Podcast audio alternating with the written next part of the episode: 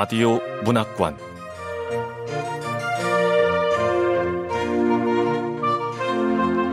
한국 단편 문학 특선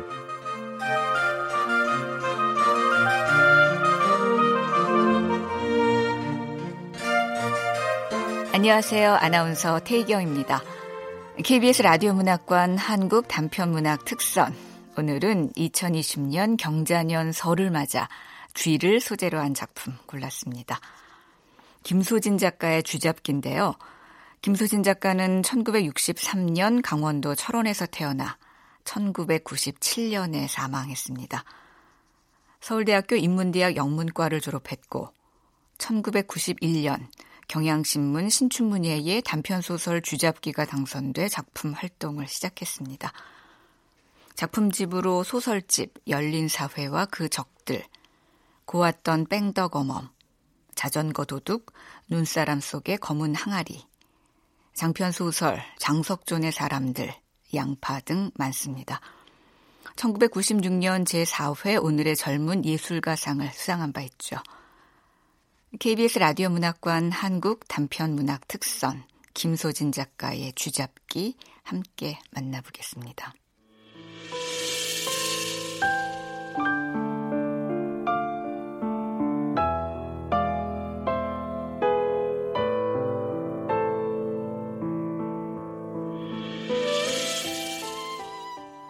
쥐잡기 김소진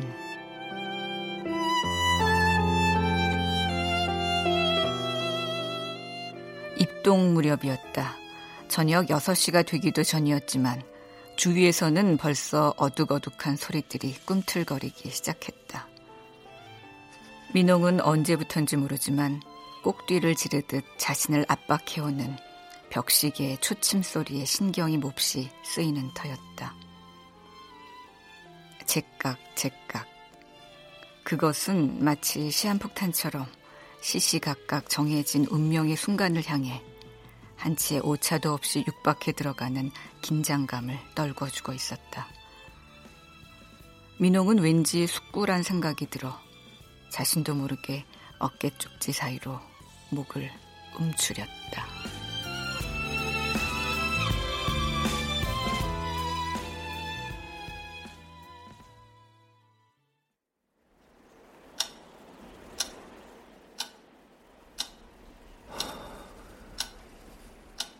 초침 소리는 벽시계 앞에 매달린 틀 사진 속의 아버지와 기묘한 조화를 이루고 있었다. 아버지가 돌아가셨을 때 막상 영정에 쓸 사진을 한 장도 구할 수 없어 몹시 당혹스러웠다.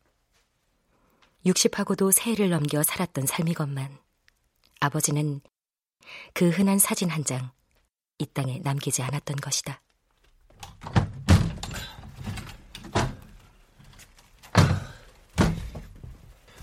아버지 사진. 민홍아, 아버지 사진 없니? 찾고 있어요, 엄마.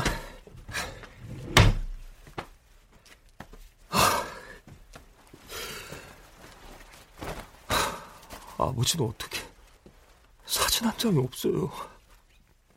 그때 민홍은 알지 못할 송구함과 억울함, 그리고 새삼스레 다가오는 인생의 허무함 같은 느낌에 휩싸여 한동안 우두망찰 맥손을 풀었던 기억이 있었다. 그러다 문득 영수증이나 고지서 나부랭이를 담아둔 육색 안에서 아버지의 사진이 들어있는 주민등록증을 발견해내고는 그것을 올려놓은 손바닥으로 안가슴을 쓰리게 비벼대며 얼마나 울었는지 모른다. 아버지.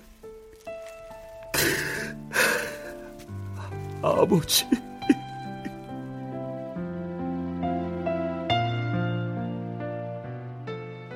아버지의 임종 순간에도 눈물을 비치지 않았던 민홍도 그때만큼은 도대체 한 인간에게 맺힌 한이라는 게 뭔지 사무치는 바가 있었다.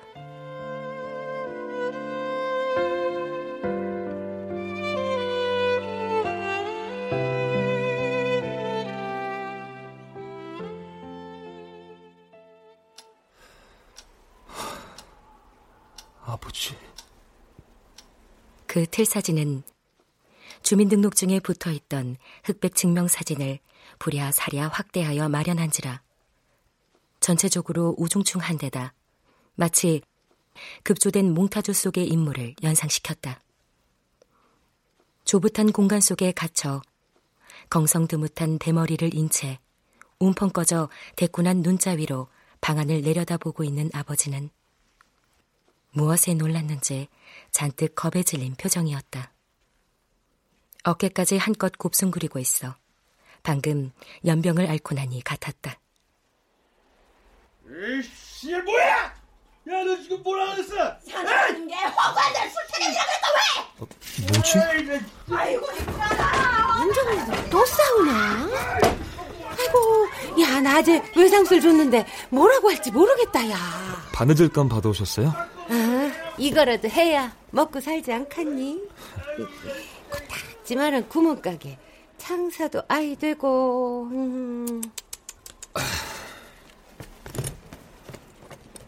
철원네는 바느질 집에서 맡아온 숯감을 만져기고 있었다.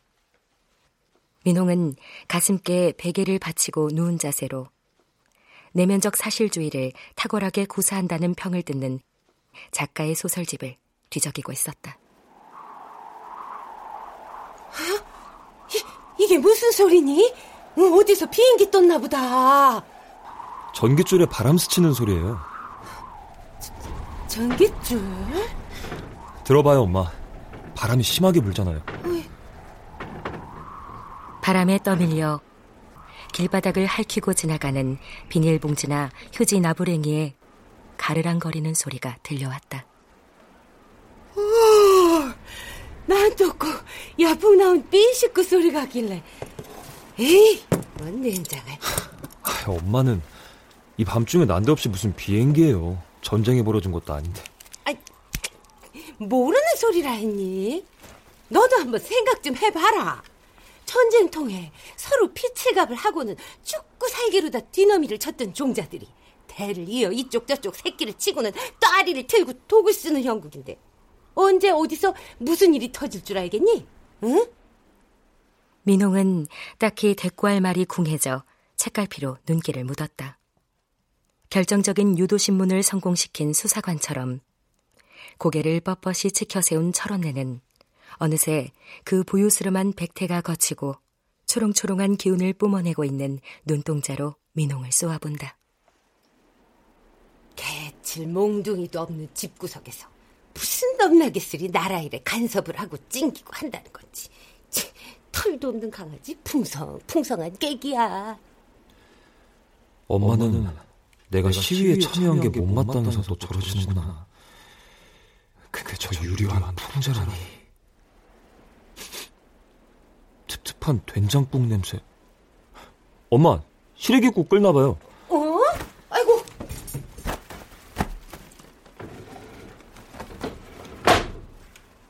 쿵 하고 닫히는 방문의 충격으로 형광등이 움찔하는가 싶더니 우웅하는 나지막하고 건조한 소리와 함께 형광등의 양쪽 끝의 색깔이 시퍼렇게 죽어갔다. 그때 어?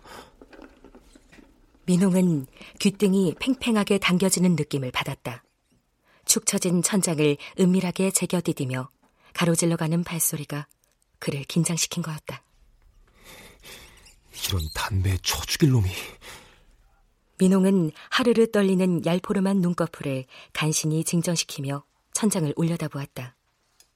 민홍은 요즘 쥐에 대한 노이로제에 걸릴성 싶었다. 회색빛을 띤 물체가 눈에 어른거리기만 하면 그것은 여지없이 쥐의 형상으로 변했다가 사라지기 일쑤였다.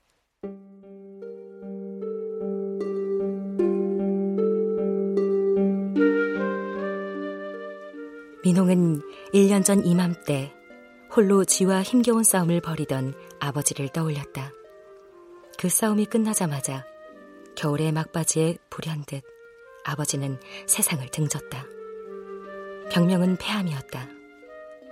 그러나 민홍은 아버지의 가슴에 자랐던 그 암덩어리가 풀리지 않은 응어리일지도 모른다는 생각을 먹기도 했다.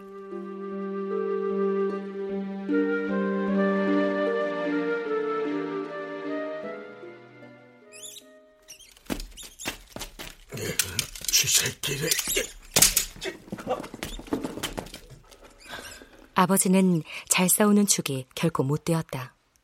민홍이 보기에는 도무지 무력하기 짝이 없는 병사에 지나지 않았다. 벌써 나흘째 가게 안을 야금야금 좀 먹고 있는 생쥐 한 마리에 속수무책으로 애만 끓이고 있는 게 고작이었다. 쥐새끼들. 어지간하면 집안 식구와 몇 마디 상의함직도 했지만 아버지라는 사람은 얼굴이 편하게 축이지면서도 에우라지 당신의 문제로만 치부하려는 고집스러움을 보여주었다. 그 고집스러움은 무엇보다도 말없음으로 드러났다.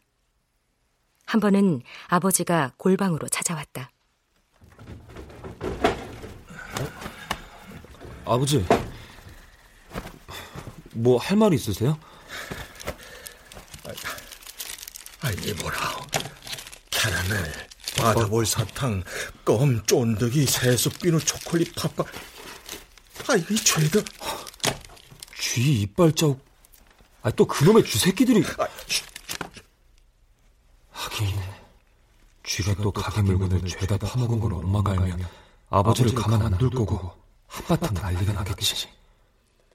아버지로부터 다지름을 받는 순간 민홍은 며칠 전 쥐약에 쌀을 섞고 물방울을 떨구며 주저주저 개고 있던 아버지의 등 뒤를 향해 저녁밥을 푸다 말고 밥주걱을 세차게 흔들어대던 철원내의 세척 맞은 목소리가 다시금 귓전을 때리는 것 같았다. 하! 내 그럴 줄 알았어. 그렇게 재수없는 날을 고르고 고르더니만. 어? 모이가 제대로 되는 일이 있겠어? 이제 와서 쥐약을 놓겠다고. 그것도 가게방에. 그런 야가 빠진 생쥐가 무슨 열고가 났다고 진수 성찬을 눈앞에 두고 그 밍밍한 쥐약을 주워 처먹을 거야. 연병하다 거꾸러지. 설령 먹었다고 쳐봐. 그놈이 어느 구석에 나자빠져 씨를 쓰고 있을지 알게 뭐야. 구질구질하게 씨리 진짜. 그래서 예부터 장사꾼의 무덤에는 슬기가 없다는 거지. 아버지는 천천히 손을 들어 책상과 벽 틈바구니에 먼지를 뽀얗게 쓰고 서 있는 기타를 가리켰다. 정확히 말하자면 한쪽 끝이 끊겨 도르르 말린 6번 줄을 손가락으로 찍은 것이다. 이거 아버지, 기타 6번 줄이요? 어.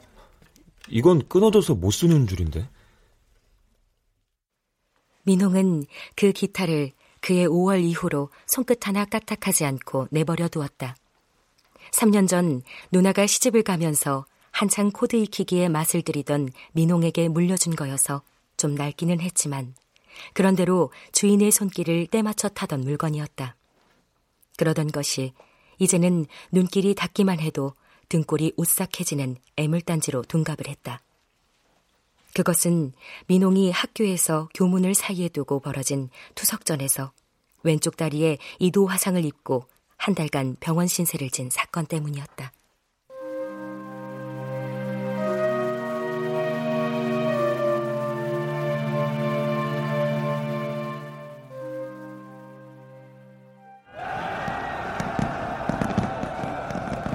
그때만 떠올리면 지금도 머릿속이 아찔해지는 느낌이다.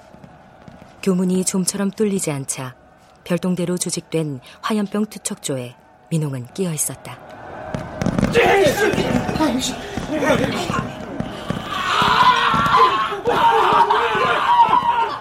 허벅지에 최루탄을 직격으로 맞고 피투성이가 되어 누군가에게 엎혀나가던 후배 극체 녀석이 지르는 비명소리 때문에 민홍의 머릿속에서는 뭔가 뜨거운 불길이 치받아 올랐다.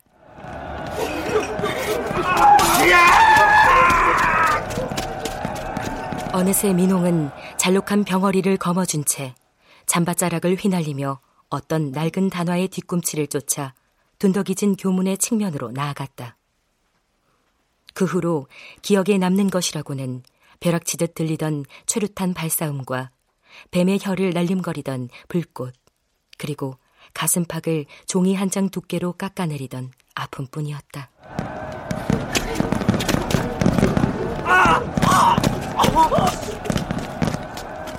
둔덕에서 되돌아 나올 때 갑자기 바짓가랑이를 붙잡고 늘어지던 불꽃을 정지 화면처럼 뇌리에 아로새기며 민홍은 깊은 허방다리로 무너져 내렸다.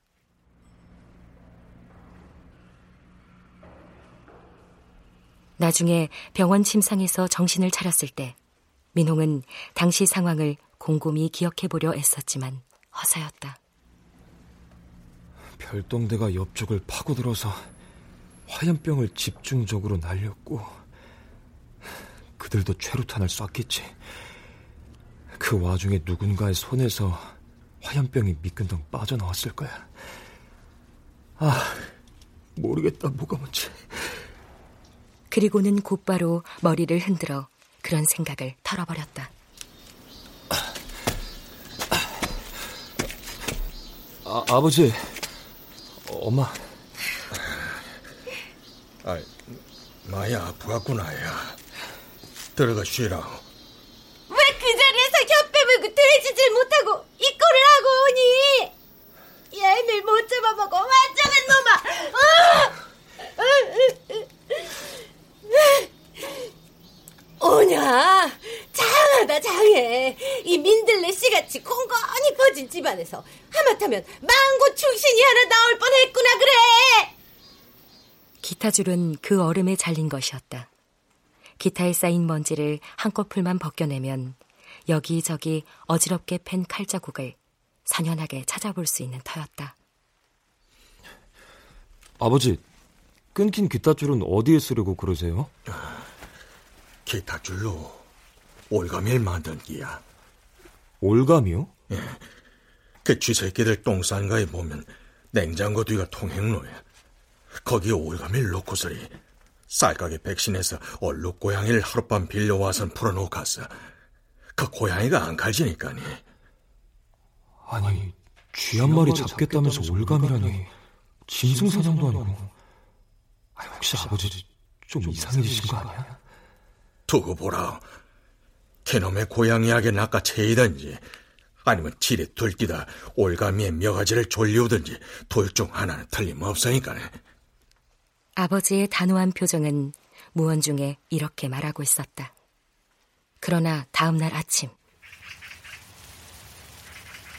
가게 문을 열어보던 아버지의 일그러진 얼굴을 민홍은 차마 바라볼 수가 없었다.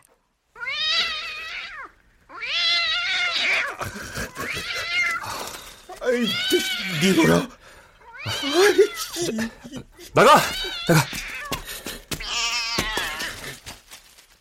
아버지의 가랑이 사이로 입술을 훔치며 날렵히 빠져나간 고양이에 의해 가게 안은 사탕 조가리 하나 제대로 성한 것이 없을 정도로 분탕질이 돼 있었던 것이다. 어지눈 나간 얼굴로 도움을 청하듯 민홍을 돌아보는 아버지에게 철원 내에 악다구니가 퍼부어졌다. 이게 다 고초일 제삿날에 부정 타서 이렇다니까! 민홍아, 아, 아버지, 그, 그게. 야야야야 이 씨를 말리는 함경도 종자들아! 특히 종자를 발음할 때 철원 내의 입놀림은 기묘했다. 비계덩어리 같은 것을 입안에 넣고 자근자근 지씹는 모양이었는데 그 특이함으로 인해 듣는 사람으로 하여금 완벽한 시청각적 효과를 거두게 해주었다. 어려서부터 따라다니던 이 말 속에는 민홍이 자신도 암질러 그 함경도 종자의 한 사람으로 싸잡혀 있음이 분명했다. 어린 생각에도 그것은 적잖은 억울함으로 다가왔었다. 함경도 종자라고? 내가 도대체 함경도랑 무슨 상관이 있다는 거야? 난 그곳에 가봤거나 심지어 사진 한 장 제대로 들여다본 적이 없다고. 물론 함경도 아버지의 아들이긴 하지만 보라고 내 말투에 북에서 왓수다에 나오는 배우의 억센 사투리가 조금이라도 섞여 있어? 민홍이 넌 인민군이래 인민군이래 내가 뻐드렁니에 드문드문 기계총짜리가 있는 게 꼭 복도 끝 게시판에 있는 그림 속 북쪽 애들하고 닮아서 그런 것도 있지만 애들이 나를 인민군이라고 부르는 건 엄마가 만들어준 옷 때문이었어. 아니 민홍이 엄마는 왜 애한테 매번 저런 옷만 입히는 거야? 아유 그러게요. 반공 생활에 나오는 따발청 임자가 입은 옷처럼 음. 누런 헝겊자배기를 대고 왔다리 갔다리 그 누빈 소문만 입히니까 애들이 인민군이라고 놀리지.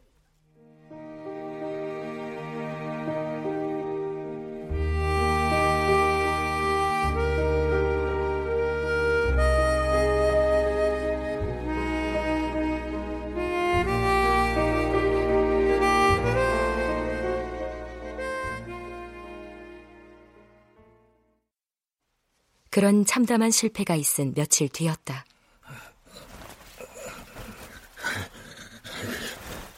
그러면 쥐새끼. 아이고 완전 석갈머리 좀 봐. 찌깃찌깃하게도 못돼 먹은 종자하고는. 불을 끄고 이부자리 속에 든 지 벌써 두어 시간이 넘었지만 아버지는 낮은 신음소리를 내며 몸을 뒤척였다. 이를 참다 못한 철원네가 형광등 스위치를 딸깍 올리며 버럭 소리를 질렀다. 그래 잡아! 응? 아, 꼭 잡아줘! 온 동네를 백각 뒤집어 놓더라도 저놈의 영감탱이가 지금이라도 당장 숨이 끊어질 듯 저렇게 사람한테 민주를 떼니 어디 한번 가불가네 결단을 내! 아버지가 이렇다 할 말 한마디 못하고 시려 죽는 데는 나름대로의 까닭이 있었다. 일진을 잘못 짚은 소치였다. 아버지가 하필이면 부정 탄다는 날, 그것도 하필 엄마가 보살 할머니네 가고 없을 때 도매상에 왔었고, 그 틈에 물건을 하나 가득 들였잖아. 그래서 엄마는 쥐들이 다 파먹었다고 생각하는 거고.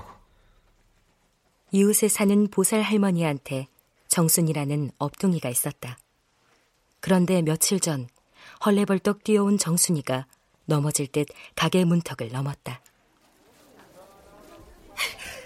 아줌마이, 아줌마이, 아프예, 막 아프예. 숫달판이 같으니라고 여자가 종아리를 시퍼렇게 내놓고 살라 어딜 들뛰어 다니는 거야. 보살할머니, 어. 됐다 얘. 어? 급해. 아, 저, 뭐, 뭐래? 보살 할머니가 급체에 걸렸다는 것 같은데? 아, 빨리 그래 그래 그래. 아이, 참 이거 아니가 볼 수도 없고. 알았다 가자 가자. 철원 내가 일진이나 토정 비결은 물론 당사주 등의 일견식이 있음을 알아본 보살 할머니는 평소 동지 팥죽이며 떡부스러기 또 새로 나온 달력석건 빠짐없이 건네주었기 때문에 철원내는 그냥 지나칠 수만은 없는 처지라 얼른 활명수 한 병을 거머쥐고는 치달아 올라갔다. 얼마 동안 있다 돌아온 철원네는 정순이 못지않은 호들갑을 떨었다. 아, 가보니 벌써 손발이 굳어서 얼음장같이 차가운데 명취지 등뼈를 이렇게 누르는 신용만 해도 그냥 자지러지지 뭐야. 안 되겠다 싶어서 그, 그, 그, 그 입으로청 시치는 바늘을 찾아다가는 팔을 두어 번 쓸어내린 뒤 엄지손가락 매대를 사정없이 찔러댔지. 그랬더니 시커멓게 죽은 피가 샘처럼 솟구치잖아. 그리고 나서야 보살 할머니 눈동자가 제대로 돌아오고 명치에겐 드림이 터졌지. 아 근데 당신은 아까부터 뭐 해요? 어, 어. 아버지는 딴청을 피우고 있었다. 철원네가 정순이를 따라 나간 직후 찾아온 자파상이 오르기 전 가격으로 드리겠다고 뭉치는 말에 솔깃해진 아버지는 민홍이 보기에도 약간 지나친 양의 자파를 쟁여놓았다. 참으로 오랜만에 당반을 가득 채운 자파 때문에 야트막한 천장까지 물건이 자라자 아버지는 잘 쓰지 않던 먼지떨이로 구석구석 흔들거리고 있던 거미줄이나 먼지 답새기를 떨어내는 신용을 하고 있었다. 그 모습을 본 철원내의 눈초리가 치솟아 오르더니 갑자기 음색이 확 째어졌다. 아니, 이 물건들은 다 뭐야? 아이, 오르기 전 가격으로 준다고 해서 이, 이 영감탱이가 망령이 들었나? 하필이면 오늘 같은 날 무슨 천만금을 쥐어보겠다고 이 지랄을 했어. 어? 오늘이 고초일이라는 거 알아요, 몰라요? 어? 어? 여기 어. 여기 달력에다가 빨간 사이판으로 동그라미까지 쳐놨잖아. 이날 모드리면 부정 탄다고 내가 분명히 얘기했어 안 했어. 싸게 준다고 해서니. 아 내가 못 살아. 고초일이라면 단성일, 장성일, 화일과 더불어 철원내가 집안의 사대기일로 정해둔 바가 있었다. 달력만 수도승처럼 할일 없이 바라본 아버지의 축 처진 입초리 역시 그런 사실을 수긍하는 듯 했다. 뒤돌아선 아버지의 잔등은 가뭄에 오는 까마귀 소리처럼 쏟아지는 철원 내의 아기에 찬 저주를 송두리째 견뎌내야만 했다.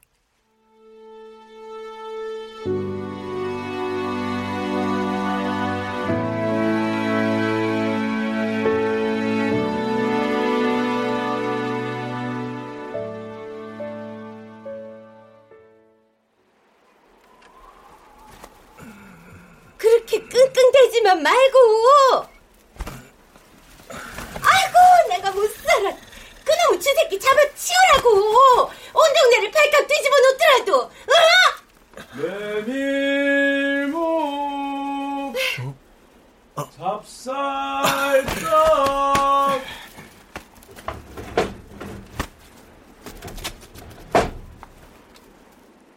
잠이 휙 달아나 서름한 낯으로 서로 흥뚱항뚱 바라만 보고 있던 차에 특유의 구성진 목소리로 다가오는 메밀묵 장수의 외침이 여간 반갑지 않았다. 메밀묵 찹쌀떡! 떡 내 좀 보라! 메밀묵 장수 양반! 예예. 메밀묵 드려요? 아이 보니까니 작년 이맘때 기냥방이구만. 아이 근데 아직은 철이 좀 이르다. 예예 영감님. 이 시험 삼아 한번 받아갖고 나왔죠. 예, 지금 영감님이 마수거리 하는 셈이지요. 아이 그래? 예. 아이 그럼 인심 좀푹 쓰라 어? 여보 여기! 아자 미영아! 주발 좀 개줘오라! 예 아버지 깊어가는 초겨울의 밤이다. 아버지와 아들이 양념장을 두른 메밀묵을 도마 위에 놓고 네이 차림으로 마주 앉았다. 몇종 남지 않은 메밀묵을 집으려는 젓가락질이 여의치 않자 손집게를 만들어 집어 올리던 아버지는 입속으로 알아들을 수 없는 말을 중얼거리고 나서는 마치 혼자 소리를 내듯 이야기를 시작하는 거였다. 우리가 뭐 앞에 총이 뭐인지는 알았겠네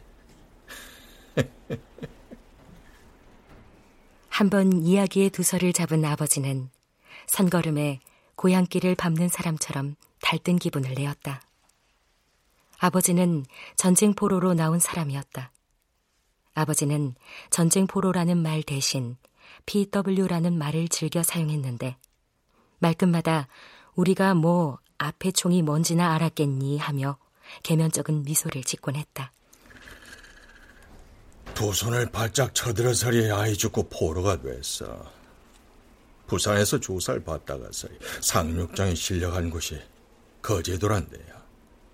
아이 가보니까 허허벌판 논바닥에 엉성하게 천막을 쳐놓고는 이 가마떼기 몇 장 깔아놓은 게야. 포로 수용소였군요. 생각해보라. 그때 내 나이 스물하고도 야들이었어. 고향 산천길이고 부모 처자식 못아두고 인약해 PW로 나왔으니 얼마나 엉이 없고 속이 뒤집어지간지를.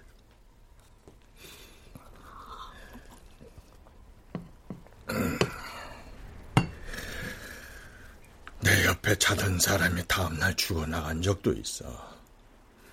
사상 다른 사람들을 한 울타리 안에 모아놓았으니까 온전할 리가 없대. 길은 속사정을 미군 나들이 알 턱이 있나. 걔들이 길에 뭐라고요? 미우나 고우나 같은 민족끼리 수용소 안에서까지 티격태격한다. 걔라면서 고개를 갸우뚱기라는 기야.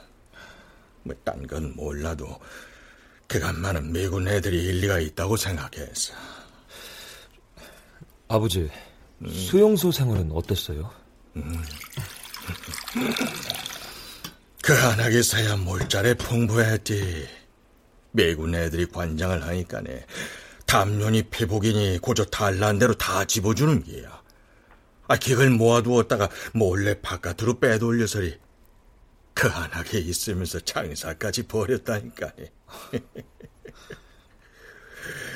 밖에선 포항이들 판국인데도 왜래 수용소 안하게서는 고기 간슴에 국이 끓어 넘치고 시레이숑 박스가 굴러다닌 판국이 했으니까니. 길은 요지강 속이 세상 어딜 가면 또 있겠네. 그런데 말이야. 그 안에서 흰 쥐 한 마리를 길들이기도 했어. 아, 흰 쥐요?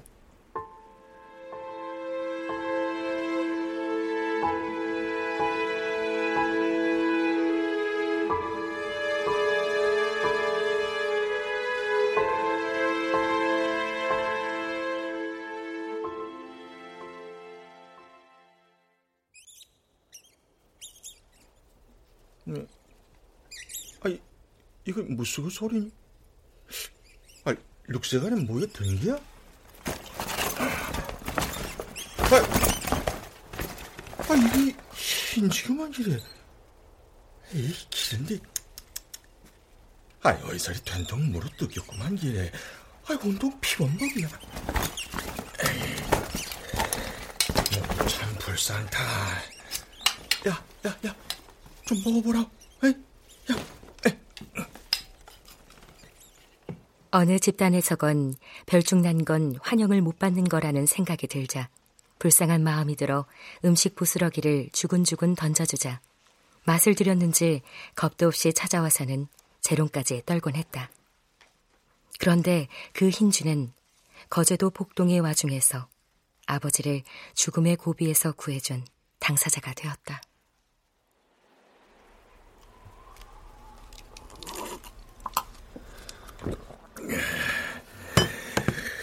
그러니까 내려 있던 칠삼에서도 좌익 애들이 들먹들먹 하던데 이제. 아 어디 잠 한 번 발 뻗고 제대로 잘 수가 있나? 거저 워카를 신은 채 노루잠을 자는 게지 아 그런데 자다 보니까네. 아 누가 워카기를 슬슬 갉아먹고 있잖하니? 아, 흰쥐였어요? 그래 기놈이었어. 아 피고 웃고 다시 자려니까네 아, 뭐 일어난 김에 소피나 보고 와야겠다는 생각이 들었으니 밖으로 나왔지. 아, 그러니까 저쪽 선 발서 좌익 애들이 악악거리는 소리가 아스크로하게 들려오지 않가니. 낭주에 숨어 있다가 막사로 되돌아보니 아, 이만한 돌덩이가 내 자리에 날아와 툭 떨어져 있는 게야. 내 양옆에 사람들이니 그러니까 하는 일 없이 우익으로 다 소문난 사람들인데. 그 날아온 돌에 치여 머리가 처참하게. 아, 아버지는 흰쥐 덕분에 사신 거네요. 그런데 말이야. 휴전협정이 한창 진행될 때 열외 한 명 없이 모두 콘센트 안에 대기하라는 게야. 콘센트라면 막사 말이에요? 음. 왜요? 그날 아침 따라 유별나게 아새길에 주먹만한 고기 덩어리들이 걸려서리 모두들 포식을 냈지. 그런데 걔는 엄청난 일이 기다리고 있을 줄 누가 알았겠네.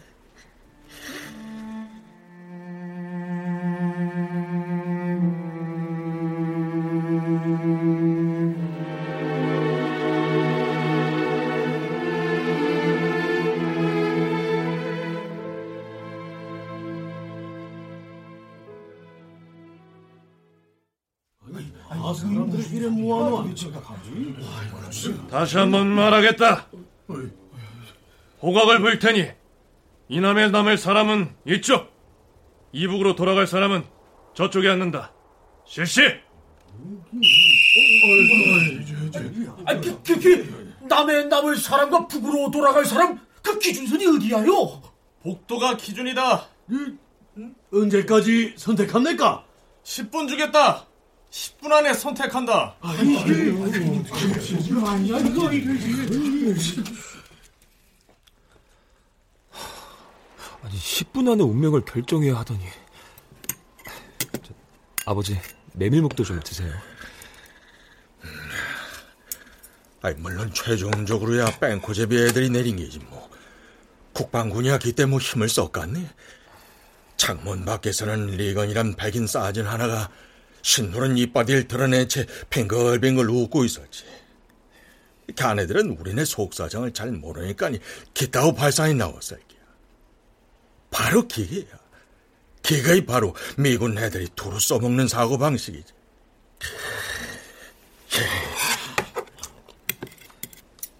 속셈을 튕겨 보다가 안 되겠걸랑 그저 일도 양단식으로 적당히 가르는 게야. 좌우익을 한대 모아놓으니까네 체네바 협정이니 뭐니 자꾸 말썽이 생겼으니 여론이 안 좋거든. 그게 뭐야? 저쪽으로 가갔단 사람이 꼭 사상에 벌기서인가? 아니 이쪽에 남갔단 사람이 꼭 사상에 허해서인가 말이야.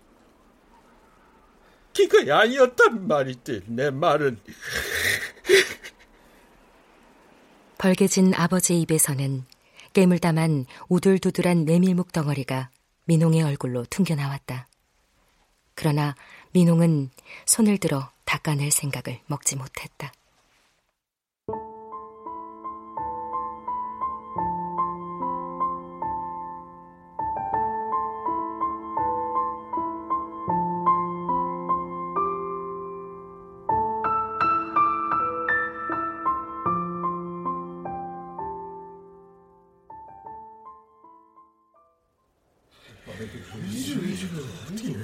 다들 뭐하나?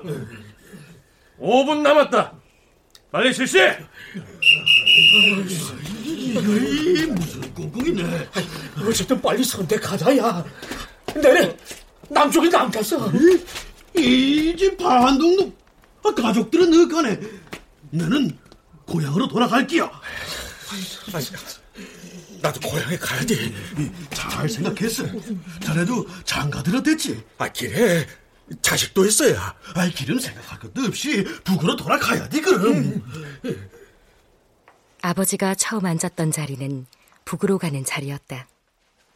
머릿속이 횡댕그렁하게 비어버려 망창이 앉아있던 아버지에게는 창문으로 쏟아져 들어오는 햇살이 그저 너무 좋다는 생각만 한심하게 다가왔다.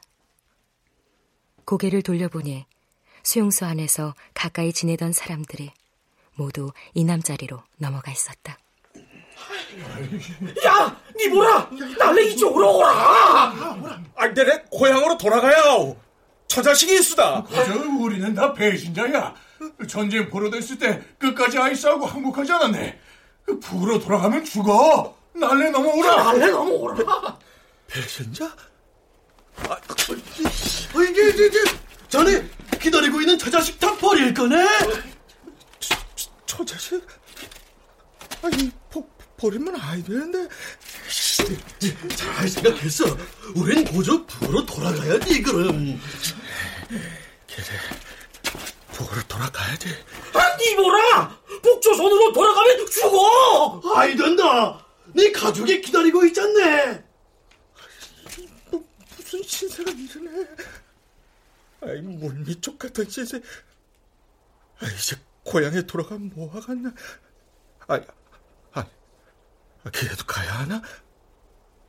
아, 도대체 뭐가 이러네. 어, 아, 아, 저 복도가 38선이오다. 아, 그, 이런 어쩌나 말이네. 그때 아버지는 자신의 두 눈을 의심했다. 차오르는 숨을 가누지 못해 고개를 쳐든 아버지의 눈동자에는 콘센트, 콘세 들보 위를 살금살금 걸어가는 희끄무레한 물체가 들어왔다. 폭동의 와중에서 우연히 아버지를 깨우는 바람에 목숨을 건지게 해준 그 흰 쥐가 꼬랑지를 살랑살랑 흔들며 이남 쪽으로 걸음을 떼고 있었다. 아버지의 눈에 힘이 들어갔다. 복도 사이로는 감찰 완장들이 저벅저벅 걸어 들어오는 판국이었다. 흰지가? 아,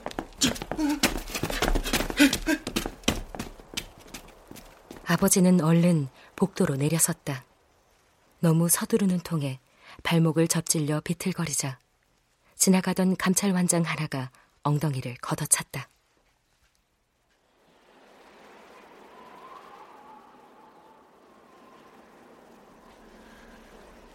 내가 왜 그랬겠니? 여기 한번 나와 있으니까니 못 가갔더란 말이야. 어딜 간들 하는 생각 때문에 도로 못 가갔더란 말이야. 기가이 바로 사람이야. 웬 쥐였냐고? 글쎄, 모르지. 기르다 보니 맹탕 해것이 눈에 띄었는지도. 언젠가 돌아가겠지 하며 살다 보니. 앞만 생각해봐도 꿈 같기도 하고. 그리고 이젠 모르겠어. 정자로다가 돌아가고 싶은 겐지 그럴 마음이 없는 겐지. 늙으니까니 한만 해도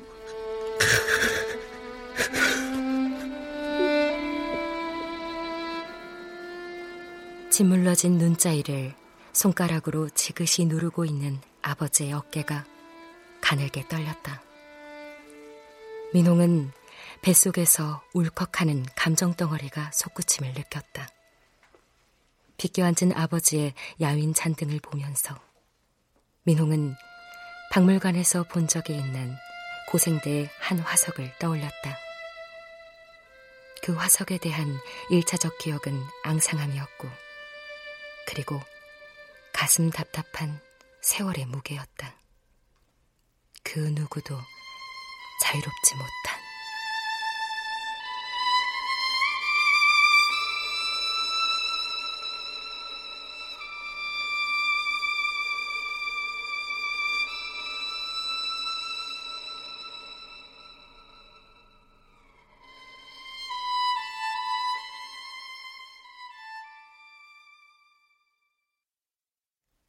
그 다음 날이었다.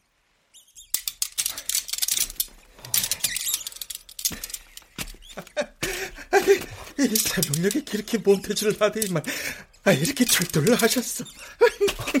아니, 어떻게 잡은 거예요? 에이, 아이, 선인장 채우고 그 자리에 끈끈한 악교 바른 곽딱지 놓고 그 한가운데 물 넉넉히 죽인 빵죽을 떨고 나왔대.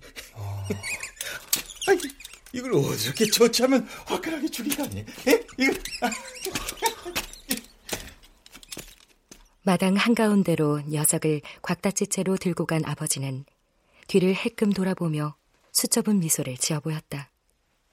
도저히 화끈하게 죽일 만한 인상이 아니었다. 민홍은 쪼그려 앉은 아버지의 두꺼운 동네의 위로 붉어져 나온 등뼈줄기를 지켜보았다.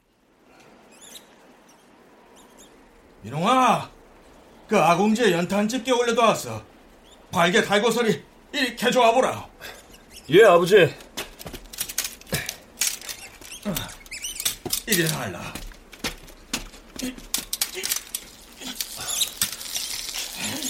아, 냄새.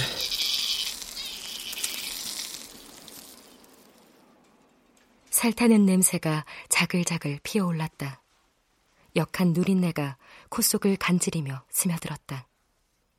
아버지의 코 밑에선 묽은 콧물이 질퍽하게 번져났고 주름 잡힌 발끝에 대한 목덜미엔 잔소름이 막 돋아오르는 중이었다. 그럼 네놈이 가면 어딜 가갔단 게야? 도대체 어딜 가갔단 게야?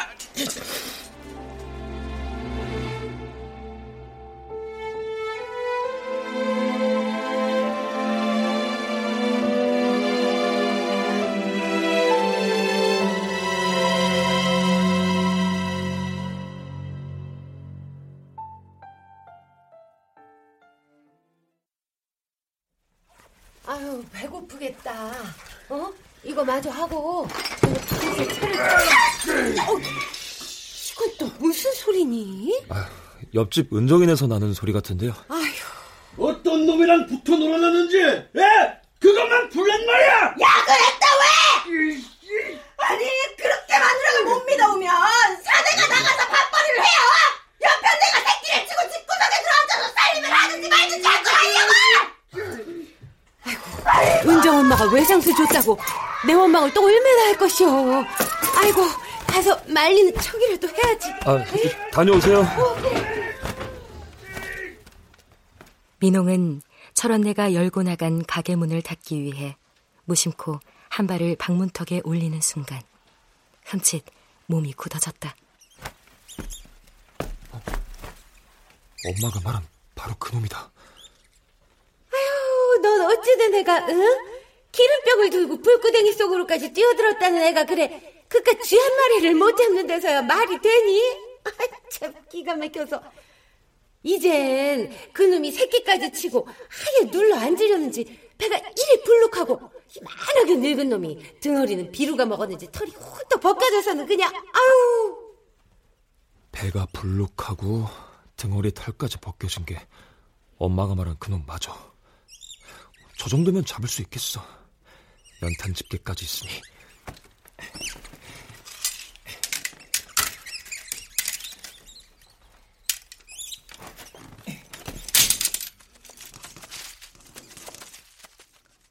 녀석은 문턱에 오르는가 싶더니 어느새 다람쥐보다 더 민첩한 동작으로 사라지고 말았다.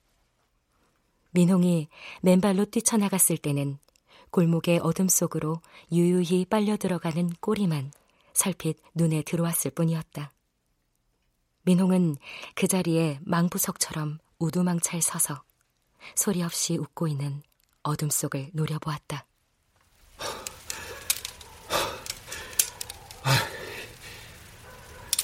모르디 맹탕 해것이 눈에 보이는지도